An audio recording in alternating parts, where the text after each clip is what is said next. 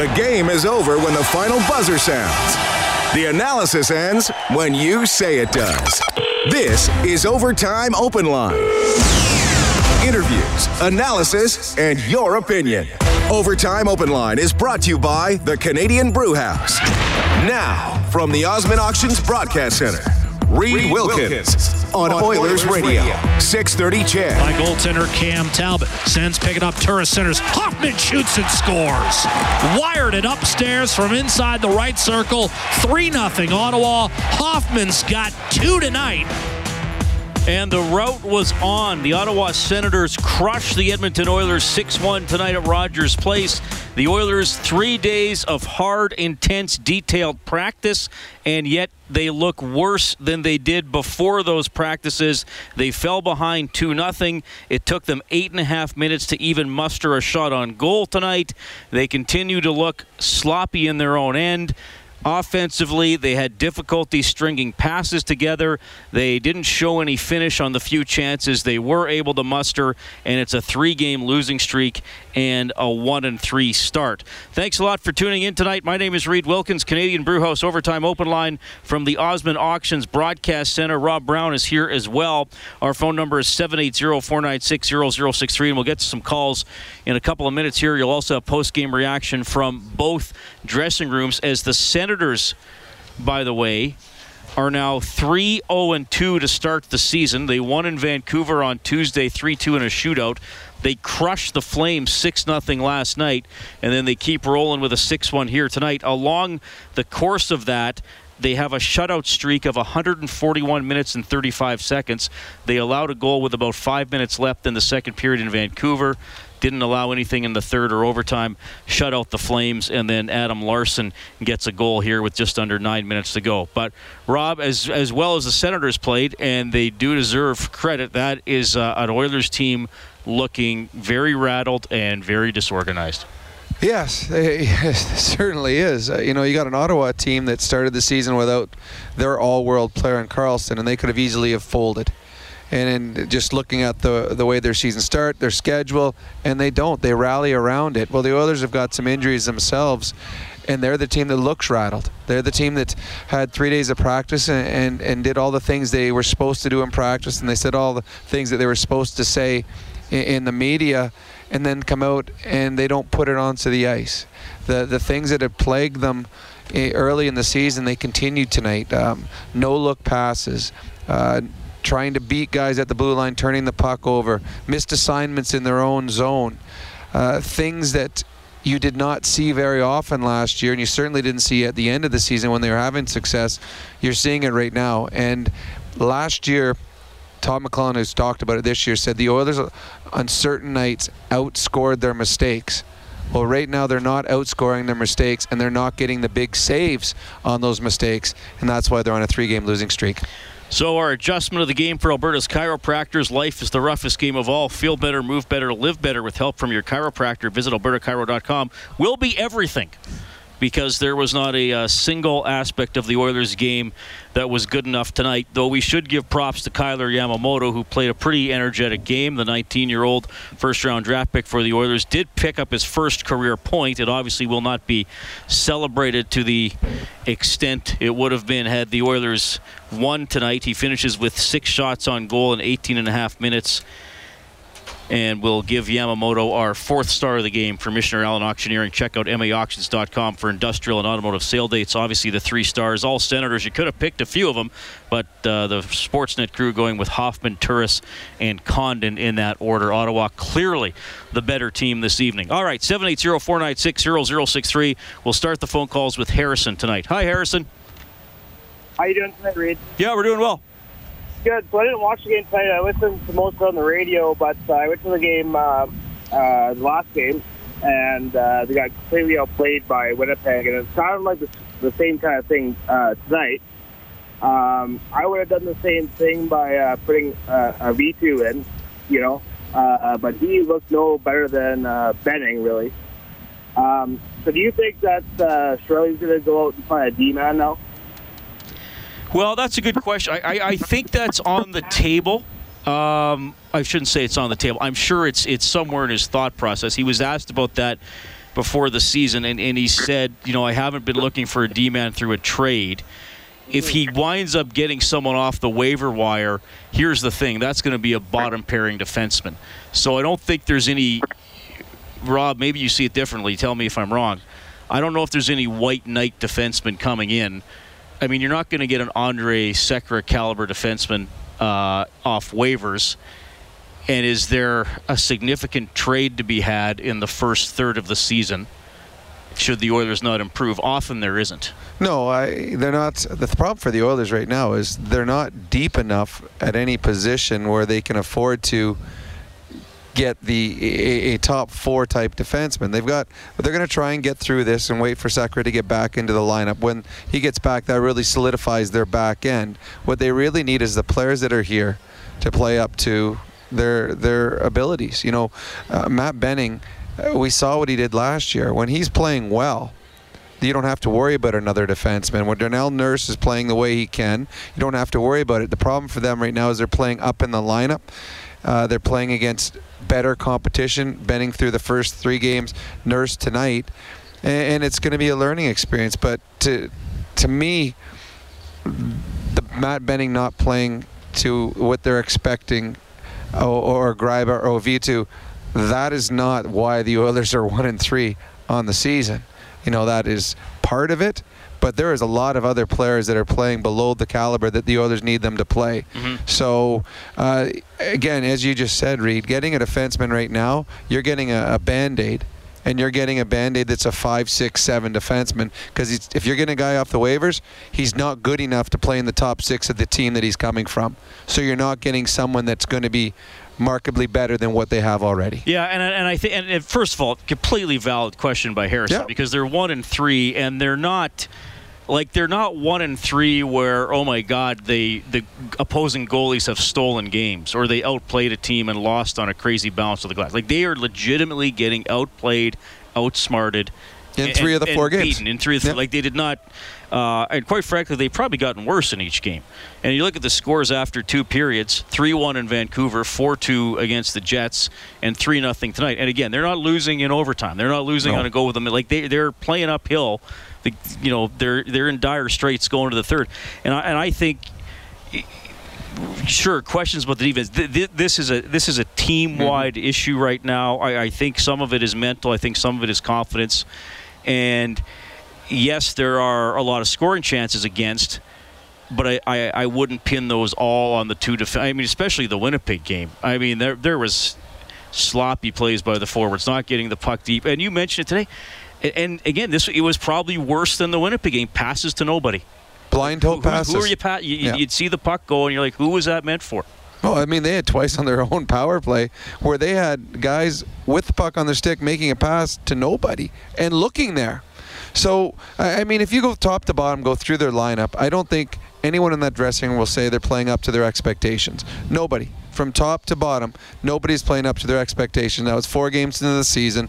Uh, I don't think you push the panic button, but there's certainly things that need to be cleaned up. Because the one thing that we know in the Western Conference that it is a very competitive conference, and the end of the year playoff race comes down to one, two, three points between making the playoffs and being on the outside. You do not want to give games away, and the Oilers had a fairly favorable schedule to start this season off, and they have not taken advantage of it yet. 6 1. The Senators cruise past the Oilers tonight. It was 6 0 before Larsson finally got a garbage time goal. If you're on hold, we are going to get to you. Let's go downstairs for GCL Diesel, serving oil country for 45 years with genuine diesel parts at wholesale prices. Here's head coach Todd McLellan. Todd, uh, I mean, what do you stock up that start to, and what did you see? Well, we obviously we didn't play well tonight, not uh, anywhere near what I think our abilities are, and um, a lot of it was just fundamentals. Um, you know, fundamental passing, fundamental board work. Penalty kill was poor, so um, what we got out of the week, I thought we had a, a better physical effort. We uh, we actually skated and tried to uh, to create, but the polish around our play and the fundamentals that go into a game, um, night in and night out, uh, were very uh, rusty, if you will. Are Cam Talbot's results the byproduct of the way the team's going in front of him, or is he? I think we're all in this together. Um, you know, we're in it from the from the goal crease. We're in through the blue line, uh, the forwards and the and the staff. So everybody's in it together. We all have a little piece to play in it. Um, you know, there's been uh, times where, where we needed a save, but there's also been times where he's made some saves. So uh, we have to reward him at the other end, and we've got to play uh, much more sound defensively than we are right now. We're only four games into the season, uh, but this is a pretty deep hole you guys are in. How concerned are you? Well, it depends how you are defining the hole. Like if you're defining it by standings and points, I wouldn't consider it that deep. Um, if you're defining it based on our play and and our fundamentals, uh, we are deep. Um, so I guess there's two ways of looking at it.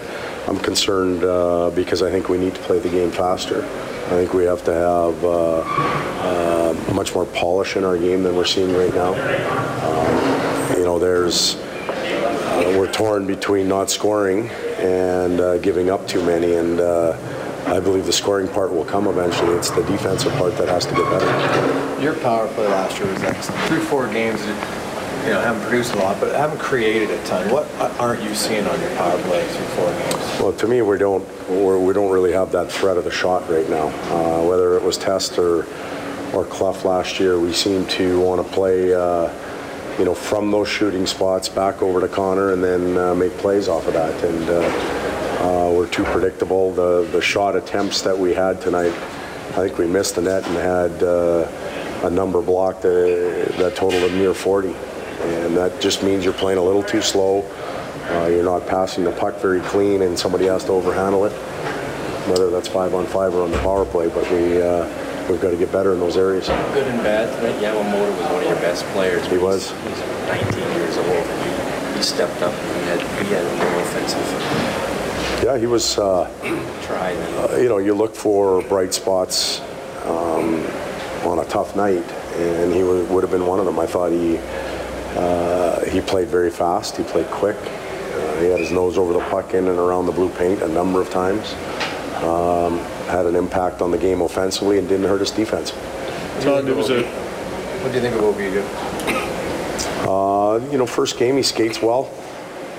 You know, it's hard to give anybody a passing grade when you lose 6-1. So I'm not going to sit here and evaluate our whole team. So. Good. Good. All right, that's head coach Todd McLellan, and a lot of talk there about the Oilers lacking a lot of fundamentals, not playing fast enough. And uh, he was asked a question about Cam Talbot, and pretty much just said we're we're all in this together. And he said the power play struggling right now, no threat of a shot.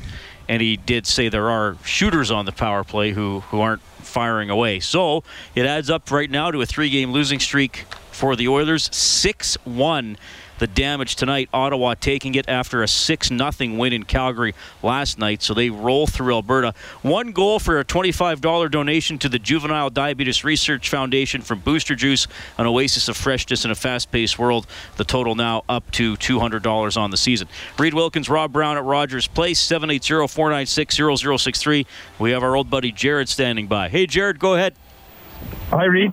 Hey. Um, I just got a comment about uh, tonight's game, and and uh, a lot of talk about the Oilers being outworked, but I really think their forward group as a whole is actually quite slow. One of the slower units in the NHL. And I think we often get blinded by Connor McDavid's speed, and we think the Oilers are so fast. But off the forecheck, they're really of no consequence. They're they're they're good when they're down low. They're good getting into the zone off the rush. But you know, you look at Maroon's slow. Lucic is slow. Strome doesn't have good speed. When Puljujarvi's in the lineup, he doesn't have great speed. Jokinen, Letestu, they do not have a lot of speed. So that's why I think with Yamamoto, can you afford to take him out of the lineup and put somebody in slower? And there's always talk about trading Nugent Hopkins. Well, Nugent Hopkins has looked very good. He's he's skating well, but you put him, trade him for someone that's that's slower. And I think that's why Kassian is up on the second line because he has some speed. And also, just last comment is that when I think when Chiarelli built this team, LA, the St. Louis heavy teams, he kept using that term heavy. They were dominating, but Pittsburgh dominated. They're not a heavy team. They play very hard. They're on all the loose pucks.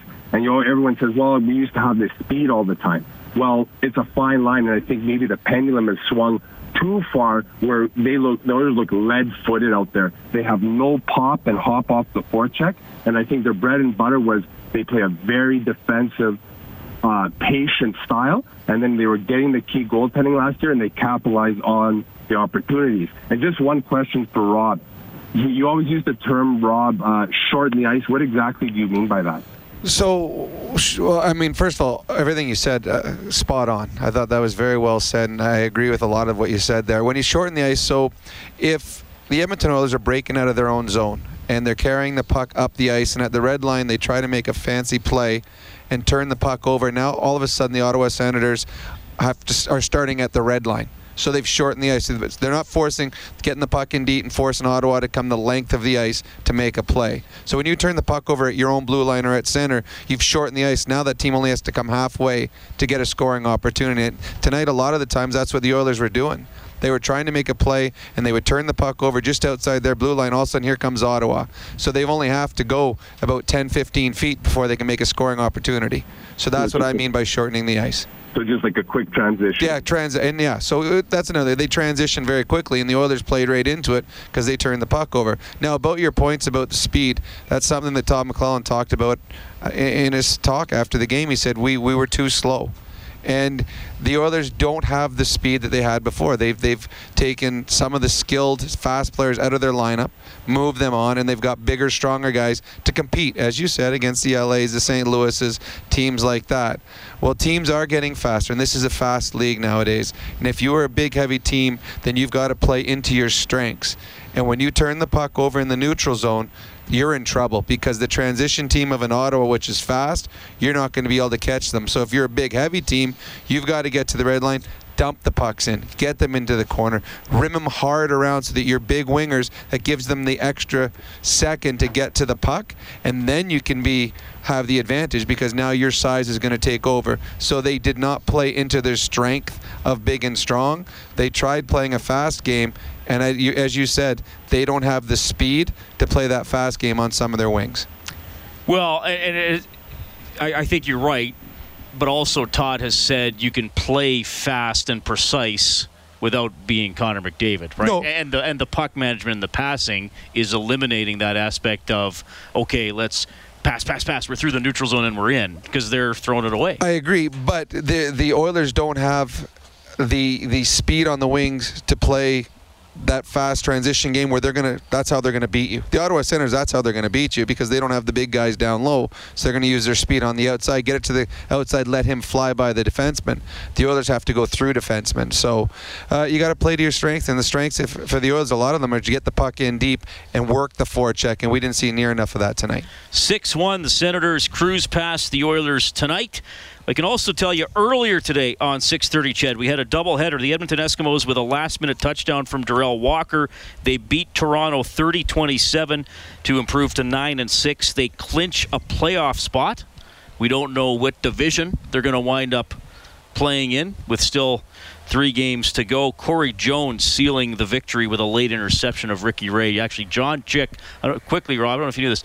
They acquired John Chick from Hamilton and he was playing for the Eskimos when their losing streak started. He was scratched last week when the Eskimos won in Montreal.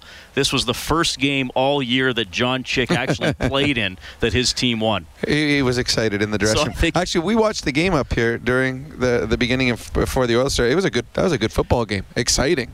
I'm not sure if it was uh, the coaches on either team would be excited about the way it was all went through, but a very exciting game to watch, and the Edmonton Eskimos come back late and win it. Well, and on the game-winning drive, they had a third and ten and got about a 30-yard pass to, to Zylstra. And they also. They also so- got a very uh, timely penalty call, pass interference late in the yeah, game as I well. wouldn't want to be a defensive back in the CFL because uh, you breathe on a guy, they're going to throw a flag. But that's maybe a discussion for Inside Sports on Monday night. 780-496-0063. We're, we're going to get to Cam Talbot in a second here, but let's bring Jim onto the open line. Hey, Jim, it's good to hear from you. Thanks for staying up and giving us a call. Hi, guys. How are you doing? Doing well. Uh, really, really quick question here. Um, as a fan, I get very, very, very frustrated at watching these doofuses, re- the referees. Like, if you're going to be consistent, be consistent. I mean, don't call one thing in the first period and let them go in the third period. Yeah, well, you, you're right, and I think that's something that all players, coaches, they want. They want consistency. They want to be able to know in the first five minutes of the game how the ref is going to call it, and then stay that way the entire game. Having said that, I don't think refing had anything to do in tonight's outcome. Oh no, no, no, no, by no means. But you're, but you're right. I think they went to sleep and they just didn't wake up. well, yeah. Unfortunately, that might be part of it. Yes. you guys have yourselves a good night. Okay, we appreciate it, Jim. 780 496 0063. Cam Talbot, tough outing for him again. He gets pulled after allowing four goals on 23 shots. His comments for GCL Diesel, serving oil country for 45 years with genuine diesel parts at wholesale prices. They're hoping for a better result. Did you see? Uh, just not good enough. We got down early, a couple bad decisions on my part, and put us in a hole. And against a team like that, it uh, tightens it up pretty quick. And they're right on top of you, coming through the neutral zone to make you give up the puck and, and go after it again. It makes it tough to create chances. So uh, against a team like that, you can't get down early. And and uh, we got in a hole and we couldn't dig ourselves out. How do you find your game here, Cam? Uh, I just got to keep working on it. I mean, just little reads in the game and stuff like that are are, uh, are costing us, and it's, it's it's on me. It's not anyone else. And um, there's something I could have done differently in the three first goals. So um, guys expect me to make those saves, and I got to start making them. You go through the week like you did this week. Lots of practice, lots of talk from the coach, lots of talking here, and Mm-hmm. to have a result like that. I mean, how deflating is that for the group? How do you bounce back from that? Oh, yeah, we just have to learn another lesson here and, and have another good day, a couple days of practice and be ready to go on Tuesday. It's not going to get any easier from here. Carolina plays kind of the same system. It's going to be tough to come through the zone against them too, but uh, we're going to have to do a good job of uh, creating some chances and uh, just get right back on the horse. Read that, Cam Talbot. Brendan Ulrich, busy guy today. He worked the Eskimos sidelines. He worked the Eskimos locker room. Now he's in the Oilers dressing room after their 6-1 loss to the Ottawa Senators. What are you pointing out here? Mike Condon, Ottawa goalie, got an assist tonight. And three giveaways. I'm not sure I've ever seen a goaltender be given giveaways on the stat sheets Wow. afterwards. Okay. He was a busy night. I, I, and he was excellent tonight. You, think coming in against the Ottawa Senators, you're not getting Anderson. You know what? This is a good night for us. And we're not getting their starter. And Condon comes in and was outstanding for the Ottawa Senator- Senators tonight. He was very, very good. All right, 6 1, Ottawa takes it. They got two in the first, one in the second, and then three in the third before Adam Larsson finally scored for the Oilers. And if you're just joining us, we touched on it a little bit off the top. I mean, the Oilers, after these three days of practice, you hope they're going to come out really excited, eager to play, show some details. And they trailed 2 0, 9.31 into the game, and it took them eight and a half minutes to get their first shot on goal. So it was, uh, they, they jumped into that hole really, really early tonight. Yeah, and it was odd. I, I said before the game, talking with Bob, that it was always hard coming into a, a city to play a game against a team that either had been called out by their coaching staff or as, as this team did had the, the five days off and they had the practices and everyone's talking about it and we're going to get more detailed. It was hard playing those teams because you knew they were going to come out hard. They, they've been embarrassed and, and they're, they're going to come out and prove to their coaches to their fans whoever. And the Oilers come out in the first shift they have a fight a, a great fight by Lucic. Now you think all right there's the Cattles that's going to get this team going. And, and they just got away from their game and they just silly things on the ice with the giveaways, uh, not getting pucks in deep, not getting pucks out, turnovers, blind passes, silly penalties, things that just kill you in the National Hockey League. And what we saw tonight is an Ottawa team that's got some skill up front that will make you pay. And the Ottawa Senators scored some beautiful goals tonight, like beautiful goals. And the Edmonton Oilers, when they had their opportunities, weren't able to capitalize. So 6 1 is the final. 780 496 0063. We have Cam standing by. Hello, Cam. Welcome to the show. Hello? Yeah, Cam, go ahead, buddy. How's it going, boys? Yeah, we're doing good. Thanks for calling. Right on. So I was just going to make a few observations here, and then uh, I'll just let you guys kind of go on with the show here. But I guess my first thing is, uh, well, the CFL. It's never been better. So that's a great, great uh, game today. And I'm a big NFL guy, but man, I'll tell you right now, the CFL has been rivaling the NFL. So it's a great, uh, astute observation. It's been a great league this year. Um, as far as the goaltending goes, I, I've always been uh, of the of the mindset of a person Rob would know quite well. Ken Hitchcock said one time that uh, that good goaltending is worth 50% of a win and bad goaltending is worth 100% of a loss. you remember that one, Rob? You must say. Uh, well, Hitch has had a lot of different sayings, but yeah, I do, and yeah, I've heard him say that, and yeah, yeah. and it's true. It's yeah. true. Yeah. So I mean, we had we had you know Talbot. I think what I would say is he's probably probably hungover. He's, he's exhausted last year, and then you know it's like anything else. You start the school year, or you start the you know the work year, or whatever it is. You come off the summer, and if you ever look at the 12 month calendar, you go, oh, "Can I do this? Like, am I really going to be able to do this?" So I had I had a little bit of trouble with the hard line. Todd McLellan knows his team, great coach, you know, but the hard line, talking through the media, you know, that kind of thing, whatever. We don't know what goes on behind closed doors. It's coach speak in the media, whatever. The three days of bag skates, I, I have a tremendous issue with that at this stage of the game with a bunch of guys that just went to war for you, like exceeded expectations and went to war for you. I don't like it personally at this stage of the game, but that's up to him. But what I can tell you from what I saw tonight is it looks like it looks like a an atom hockey team. And Rob, I've never heard the term shorten the ice before. It's it's great. And that caller that called in a couple calls ago was brilliant.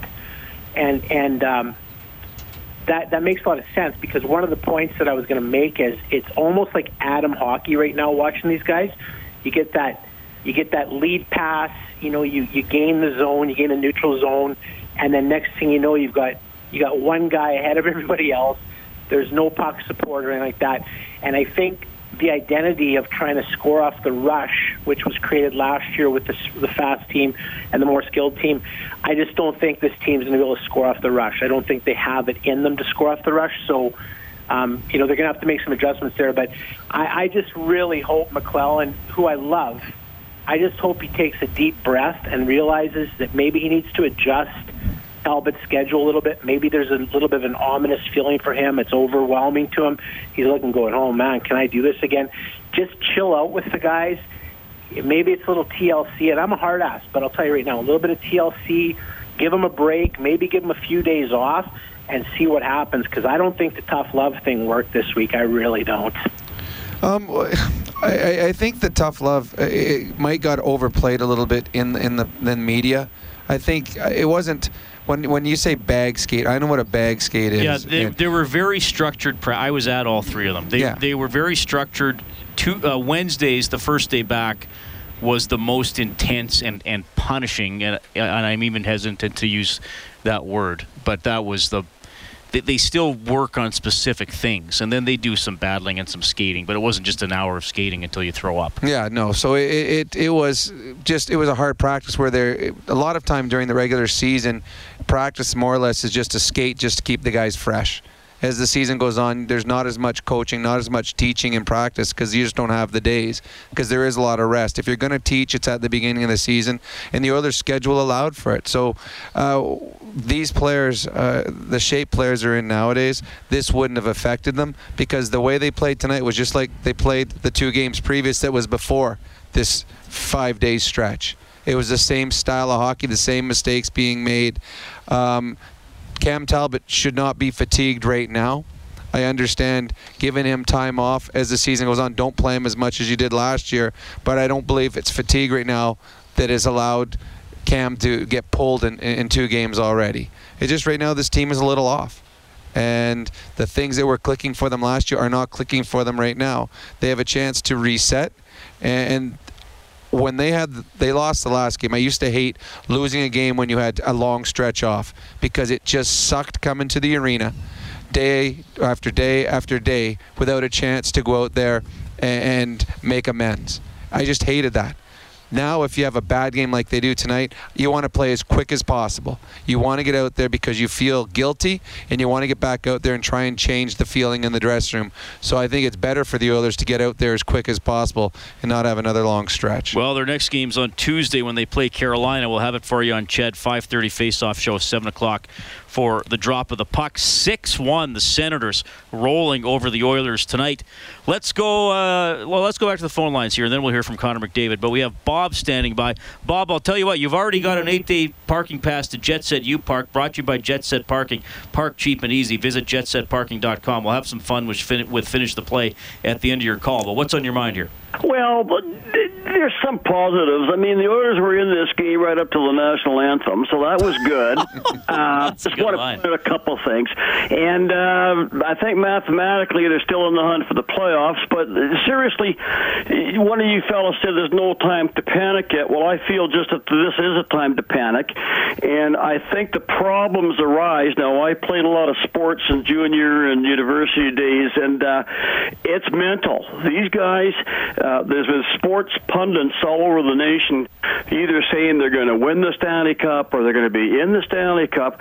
These athletes, uh, they may deny, oh, we never look at the paper or we never follow the media, but they've just set themselves up, they being the Oilers, for a target. Every team coming in here or meeting them in their own barn, they're going to be so up against them. And I just don't think these guys right now. Anyway, uh, our guys aren't aren't they're just not quite right. They're maybe resting on some laurels from last year, and you start believing all this crap, and all of a sudden, you know, we don't have to maybe put out or work as hard because everybody said we're okay. We're really really good. Now I'm just saying I'm not a sports psychologist or anything, but I think it starts with the mental aspect of their game. I think the management and coaching staff have done a superb job of uh, getting all the pieces in place here. You know, uh, trading and acquiring, re-signing people, yada bing, yada boom. But uh, physically, and uh, they're there. And uh, these guys that say, well, they don't have the speed, the breakout. Just watch some of these games in the playoffs last year, and maybe the coaching staff should show them, put together a package of clips, spend more time in the game room, and point out, now look what you guys did last year, at the playoff run. Yeah. What's happening that we can't repeat this? Well, you're you're right. And uh, first of all, all players read every newspaper. All players listen to every radio show. All players watch the news. And when they say they don't, they're lying because we always did. We wanted to see what was being said, what was being written, and it is much easier being an underdog with low expectations than it is to be in the favorite and with high expectations. It, it's way easier, less pressure going onto the ice when people are excited if you do something good instead of when everyone's expecting you to do something good. So you're absolutely right with all those. And for the first time in a long time, the Oilers have expectations. So it, it's tougher that way. Uh, and as far as you said that the coaching staff putting stuff together, video, the the one thing that, and again, I can only f- relate to when I played. When I was struggling, your a coach would put together uh, a clip of of about you know a, a two or three minute stretch of me making good plays. And I would sit and watch it. Just that's what I'm alluding to. yeah, absolutely, and that that is true, and I'm sure that's being done because you. i athletes uh, are, are humans and they get up and get down just like anyone else and confidence is so huge in pro sports and sometimes just watching yourself do good things allows you to feel good about yourself going into a practice going into a game and sometimes that's all you need All right, Bob, here's the clue for finish the play. Kellen, what have you cooked up? A late hit, and Borowiecki went right after Lucic. He eats a couple of straight right hands, but lands a couple of right hooks, and they're trading serious lumber. All right, uh, the finish the play tonight is spell Borowiecki. okay, guys, give me, you got to give me a couple things here. I uh, this would be a guess because I uh, shut off the game and started watching Gilligan Island uh, reruns. So I'll have to take a guess here. Okay. So what, what is it you want me to finish? You got to spell Borowiecki. That's to finish the play. Oh, okay, well, okay, did okay, Lucic knocked the guy unconscious. I don't know what what it is. There's no, was there a goal? No. Bob, you you, you already got the uh, eight day parking pass, so that's that's that's good. Guess what? I'd like you to reroute that to the uh, uh, um, the children's uh, diabetic thing. If you would do that, throw a donation in there instead of that, because I like to help folks out. If you guys can have the wherewithal to do that, let's go with that. Okay, thanks, Bob. Appreciate it. B O R O W I E C K I. Yeah, I never would have guessed that. I'm, look, I'm looking I, at I the had sheet. To, I had to read it off the game It sheet. doesn't- That was a good fight. yeah, it, it's not pronounced the way it's spell, spelled No, either. it's not as bad as uh, Netscash. I hate that one. Necker, isn't it? Yeah, it was spelled Necker. Yeah, Necker. It would have been easier if you would have spelled Borshevsky's first name, Mark. Uh, 780-496-0063. 6-1 Senators crush the Oilers tonight. On the Advantage Trailer Rental scoreboard, the Oil Kings with a late rally to win 4-3 in Swift Current. The Oilers farm team, Bakersfield, losing 4-0 to Tucson. Mentioned the Eskimos are in the playoffs. 30-27 win over the Argos. Baseball playoffs, Astros 2, Yankees 1. They lead the best of 7 ALCS 2-0. Dodgers over Rob Brown's Cubs 5-2 to win game one. Uh, Cubs manager Joe Maddon. I just saw he was mad about something that happened in that game. I'll have yeah, to watch the highlights. I, I watched it. It was a guy was called out at home, and then they overturn it because they said the Cubs catcher blocked the plate. Terrible call. Terrible call. NHL Kings over the Sabres 4-2. The Sabres are 0-4 and 1 to start the year. Islanders beat the Sharks 3-1. Jets over the Hurricanes 2-1. Carolina is here on Tuesday. Auston Matthews in overtime. He had two goals. Maple Leafs 4, Canadiens 3. Lightning win at home 2 1 against St. Louis. Devils win 3 2 against the Rangers. The Flyers ringing up the Capitals 8 2. Penguins 4, Panthers 3. Stars knock off the Avs 3 1. Blue Jackets in overtime 5 4 over the Wild. Also in overtime, Chicago beats Nashville 2 1. Bruins win 6 2 in Arizona. The Coyotes are 0 4 1. The Flames get up to 4 2 on the season with a 5 2 win over the Canucks. And of course, here in Edmonton, Senators 6, Oilers 1. You'll hear from Connor McDavid. We have Kent next on the phone line 780 496 0063. Canadian Brewhouse Overtime Open Line from the Osmond Auctions Broadcast Center. From the Osmond Auctions Broadcast Center. This is the Canadian Brewhouse Overtime Open Line on Oilers Radio. 630 CHED. Senators are able to chip it out, and the Oilers make a change in the four on four with 50 seconds to go. Here's Nugent Hopkins, a turnover, and it's a breakaway. In on net, Smith denied. Went backhander glove side, and Brossoit made the save. At Armor Insurance with your save of the game. Protect your car, home, and business with Armor at armorinsurance.ca. For the second time this season, Laurent Brossoit relieves Cam Talbot. Talbot playing into the third period, allowing four goals on 23 shots. Brossoit allowed two goals on eight shots. Ottawa in control from the outset tonight, and they hand it to the Edmonton Oilers 6-1. Along with Rob Brown, I'm Reid Wilkins. It's 11:41. Really appreciate you tuning in tonight. Again, the Oilers' next game home to Carolina on Tuesday. Then they're going to go on the road for three. They are one and three to start the season. And before we go back to the phone lines, Rob, I, I'm not surprised the Oilers have lost some games. I'm a little surprised they're one and three out of the gate. I think what's maybe most stunning to me is the extreme contrast between how they played against the Flames and then the next three games. Now, the, the, the game against Calgary was an excellent game and is difficult to repeat. And I don't, and I don't think Calgary had anywhere near their best game. But we have gone from the Oilers to playing as close to a 10 out of 10 hockey game as we've seen them play in a while to playing games where if you were to grade them out of 10, you'd, you'd be lucky to give them a 3 in, any the, in the last three games. Yeah, you're right. I think part of it is the competition. I, I, I thought Calgary, uh, we said right after the game, we were disappointed in the effort that the Flames put in because we were expecting, uh, uh, you know, this Calgary team to come in and push hard and be physical and emotional, intense, and it wasn't like that at all. And the Oilers just controlled the game right from the, the outset. I, I think that maybe that game, the way it was so went so well for the Oilers, you had the fact they had a pretty good preseason. Everyone's talking about the success they had last year, how the expectations were that this. Is, I mean, the Vegas odds have them as either number one or number two to win the Stanley Cup. And you sometimes read the ple- press clippings and get away from what made you successful. And, and Todd McLellan, he talked about it real early in the season, is you forgot how hard it is to win in this league. And I think that's what we've seen over the last few games. Uh, the little dirty plays that, that, that you have to take the hit to make a pass. take a hit to get the puck outside the blue line, go to the front of the net, you know, take a cross check to, to get that extra rebound, drive the net, sometimes get, you know, railroaded right into the, the goal post, but you're driving the net, forcing the defenseman back because that's your job. Some of those little things aren't getting done right now and it, it'll be addressed, and I'm sure it has been addressed. And I think as the losses pile up and, and the, the players look at it, said, okay, we got to get back to what we're being, doing to be successful because I don't think it's a crisis yet. But the Oilers play a very good Carolina team that we saw in the preseason. They were excellent here. Mm-hmm. And then they go on a, a tough three game road trip. And I believe the first game after the road trip is the Washington Capitals, I believe. And then they have another home game against the Pittsburgh Penguins. They've got a tough stretch right now. So they do not want to all of a sudden this three game losing streak turn into a six or seven or eight game losing streak, something that you can't recover from. So they've got to get things straightened out quickly and back doing the right things to win hockey games. Yeah, here's the rest of the month: home to Carolina, at Chicago, Philly, and Pittsburgh, uh, home to Dallas and Washington, and then yeah, Pittsburgh is November 1st. So yeah, I mean, but I, I think you got to assume they're all tough. Yeah. So, I mean, good, the good teams assume they're all tough, and then if you, you catch a team on an off night, maybe you maybe you get a laugh. Well, I mean, the the Dallas Stars, who people were expecting to be so good at the beginning of the season, they lose their their opener to the Las Vegas.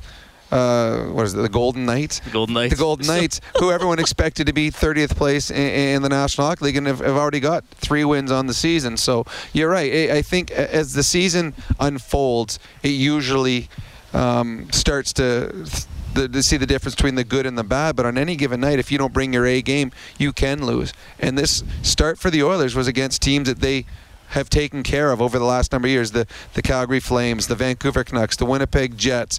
Uh, they've those were teams that they normally well last dominate. year they dominated Dom- the Western. They didn't dominate Ottawa. But, no, uh, but and then the but, Ottawa yeah. Senators coming in here without their superstar Erik Karlsson, and uh, without their number one it was never it was never close tonight. No, it wasn't. Like you never felt like oh here, the Oilers are getting back. And and Reid, that is the biggest thing that I've noticed this year. There were games last year where the Oilers had fallen behind early, but I never ever thought that the Oilers were out of a game. I they, I always believed because of some of the offensive players they had that they were able to come back, and you always knew Talbot was going to make that save when you need it in these last few games, I haven't had that same belief just from the way they have played leading up to it. They just don't have that that swagger right now that they've had before. And the swagger that they had before was, we are going to win this game. We are going to show you what we can do. And right now, their swagger, instead of going into that offensive burst, is going into silly penalties and frustration. And that's something that Todd McLellan's going to want to get pushed in the right direction because it's good to have a swagger, but it's not good to get silly out there and put your team in a bigger hole. Sins win 6 1, 780 496 0063. We have Kent standing by. Hey, Kent, thanks for calling. Thanks. Um, one of the things that I really, well, one of the positive things about tonight for me anyway was Nurse and Russell. I thought they were a really good pairing, or at least they did well tonight. And I think that's your second pairing going forward, like until Sekera comes back. Um, the only problem, the only problem with that, if you do that, then your third pairing is either going to be Auvitu with Benning or Auvitu with Gryba or yeah. Gryba and Benning both playing on their offside. Yeah, but this is where this is where this is a management mistake. You know, this is um, this is a, a franchise that, for whatever reason, we've not been able to always assess defensive talent well. You know, we basically gave Jeff Petry away.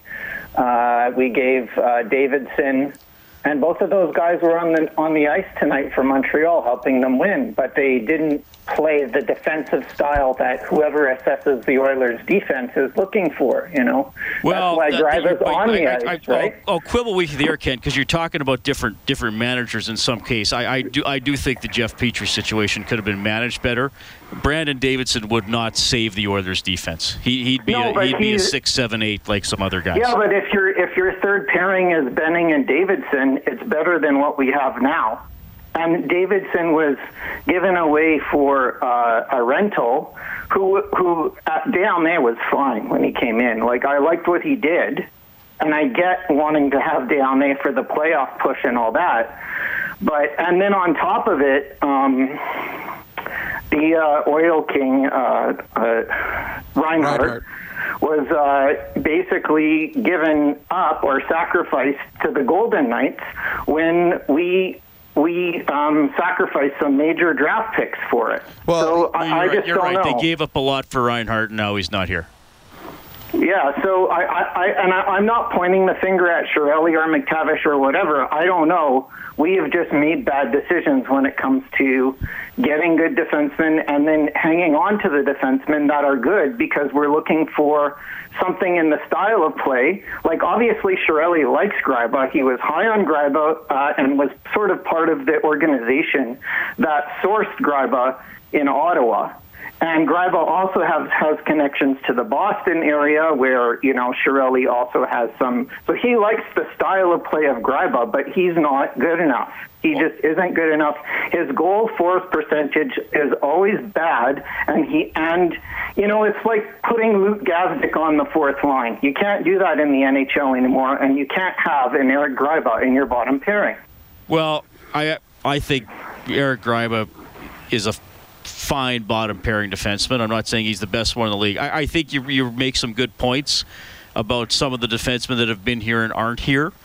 Um, I think that discussion, though, would have to include the acquisitions of Sekera and Larsson, uh, Yeah, which which have which have been which have been pretty positive. But it's Yeah, it's it's, it's a fair very discussion for sure. Yeah, and and and, Lar- and Auvitu uh, was another guy they went out and got, and I didn't think he had a very good game tonight.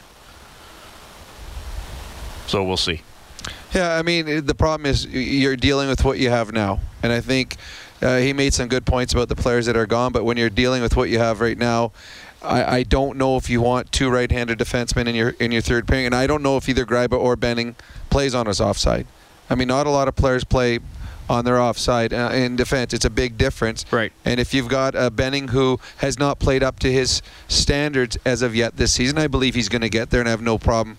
Uh, I have no worries about it. But if he's not playing up to his standards, do you flip him over to an opposite side for a defenseman that's not playing up to his standards? Just going to make it even harder for him. That's why I think when he comes back into the lineup, he will probably play with Russell and Gryba and Nurse will be your third pairing, and Nurse will have to be an anchor on that to give them some stability there. If they're healthy. If they're healthy. Yep. And we'll see how guys develop. In the, but I mean, look, I, I was arguing with some of Kent's stuff, but I also agreed with some, of the things uh, some So- of the things he well- said. well, I because, mean- because there are there are a couple guys who uh, who have gotten away for and there's and there's nothing here. There's nothing here for Reinhart. F- fair comment for sure. Though there there are a lot of Oilers fans who didn't like the way Reinhart played. Well, too. he's not there, even there playing. a lot that he did. He's. Yeah, I don't even think he's played in Vegas. Has he yet? Uh, I don't think he has. No. The the Davidson one is interesting because I like Brandon Davidson. Bob said it best though, because he has the the story, you know, in dealing with the testicular cancer and all that. But Bob said it best. He goes, people outside of Edmonton don't care about Brandon Davidson's story, and there are a lot of defensemen with a similar skill set. And when he kind of emerged for the Oilers, he was playing well on a really bad team too. So uh, my point with him is, I understand if he were here, he would add depth, but I don't know if he plays these last three games, he totally overhauls the way they were in their own end. That I, I Well, he, he's a six, I- I- number six right, defenseman. Is what right. he is. So that, yeah. that that's what I'm saying. I'm not I'm not trying to to demean him or diminish what he can do because he be- clearly belongs in the NHL. But I, I don't know if well if he plays tonight everything is Yeah, and, and what the caller was pointing out is we've given away some pretty good depth defensemen, and both Reinhart and Davidson were depth defensemen that are no longer here, and now the Oilers have a bit of a problem in the depth defenseman part, is what he's saying. And I, I there's a lot he made. Actually, a lot of the callers have made some very, very good points. Oh, tonight. abs- absolutely. Oilers lose 6 1 tonight. We have Rocket standing by. Rocket, thanks a lot for staying up, buddy. Rocket, do we have you? Hello? Yeah, go ahead, buddy. Hey, you know, I watched uh, only one of two games tonight, and fortunately for me, it was the Eskimo game. All right. uh, but uh, I have been listening to the show all night, and um, as I usually do, and uh, I'm kind of curious about. You know the Leon Draisaitl non-factor and how how that uh, impacted Edmonton tonight, and and very very good callers uh, all night. Um, every one of them has been spectacular as well, and uh, I'm just kind of. Uh, curious about uh, you know what you think about uh, you know missing him and um, you know how that impacted in, in this team and how they're going to prepare for Carolina, which is basically identical to Ottawa. Well, it's a huge loss. I mean, this is a team right now struggling to score, struggling to find uh, guys on the wing that can score. And, and without Draisaitl in the lineup, you look at the right side. You have uh, a 19-year-old kid who's playing in his third National Hockey League game, who's going to be in junior probably in a week or two. He's on your first line. You have Kassian, who's uh, a so- solid, very, very good fourth line winger. He's playing on your second line. You got Slepyshev, who had four goals in the National Hockey League last year. He's your third line right winger, and your fourth line right winger is a th- number 13 forward in Pakarinen. So all of a sudden, without Draisaitl in there in your lineup, your right side is is crying out for someone that can stand up and score a goal for you. So yeah, with without Draisaitl, this team is completely different. And that and that was one of the concerns about the team was secondary scoring and specifically what would come to the right side. Now, having said that,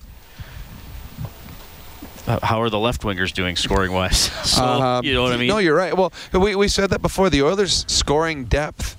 Uh, is not great on the wings, and someone was going to have to step up and be that guy for the Oilers. With uh, you know a Jordan Eberle, a guy that scored 25 every year for the Edmonton Oilers, he's gone they they were looking for a young player or someone to come in, a Strome to come in and be a goal scorer. Jokinen to get back to what he had done a couple years ago. A Pujärvi, or close, yeah, or close, or Pujärvi who who could come in and steal a spot in the in the top six or uh, at worst the top nine, and none of those have come to fruition yet.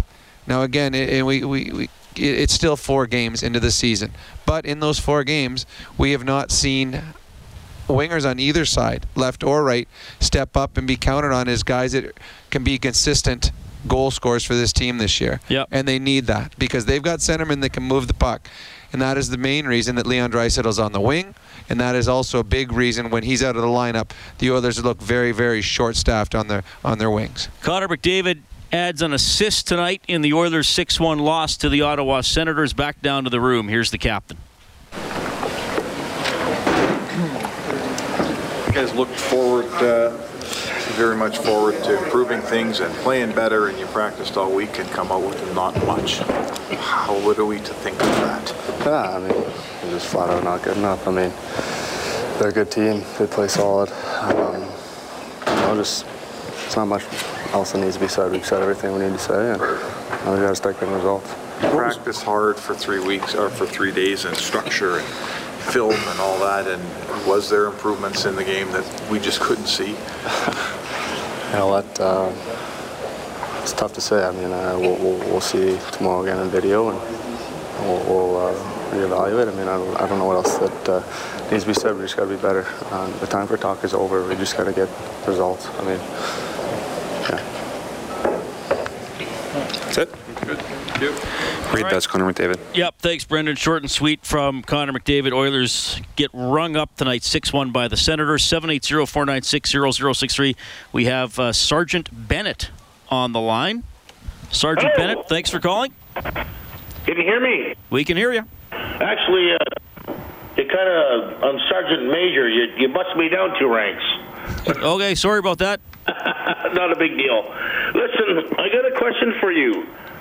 What do you think we should do about our D? I mean, first and foremost, I love my Oilers. I mean, our Oilers. They're they're uh, they're having a tough time. It's four games in. Um, we pulled Talbot in two games, but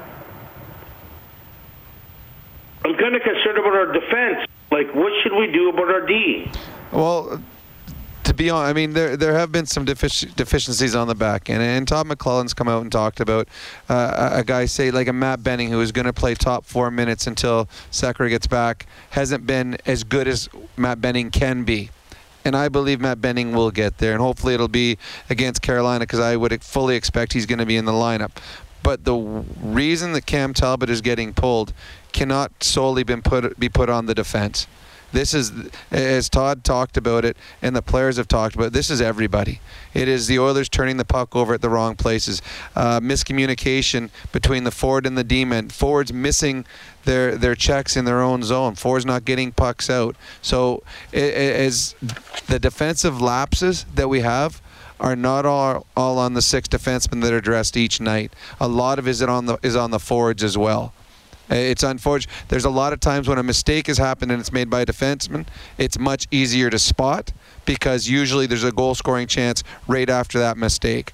But there's been a lot of um, play by the forwards that has not been the detail oriented play that was that made this team successful last year. So uh, the the defense, this is not all on them. This is not all on Cam Talbot. But this is a team thing right now. This team is not playing anywhere near as good as they're capable of playing. All right, 6 1, the Senators take it tonight. We're going to bring you the news and weather here at midnight. Todd and Robert, we got you on hold. Anybody else on hold? Everybody's getting in.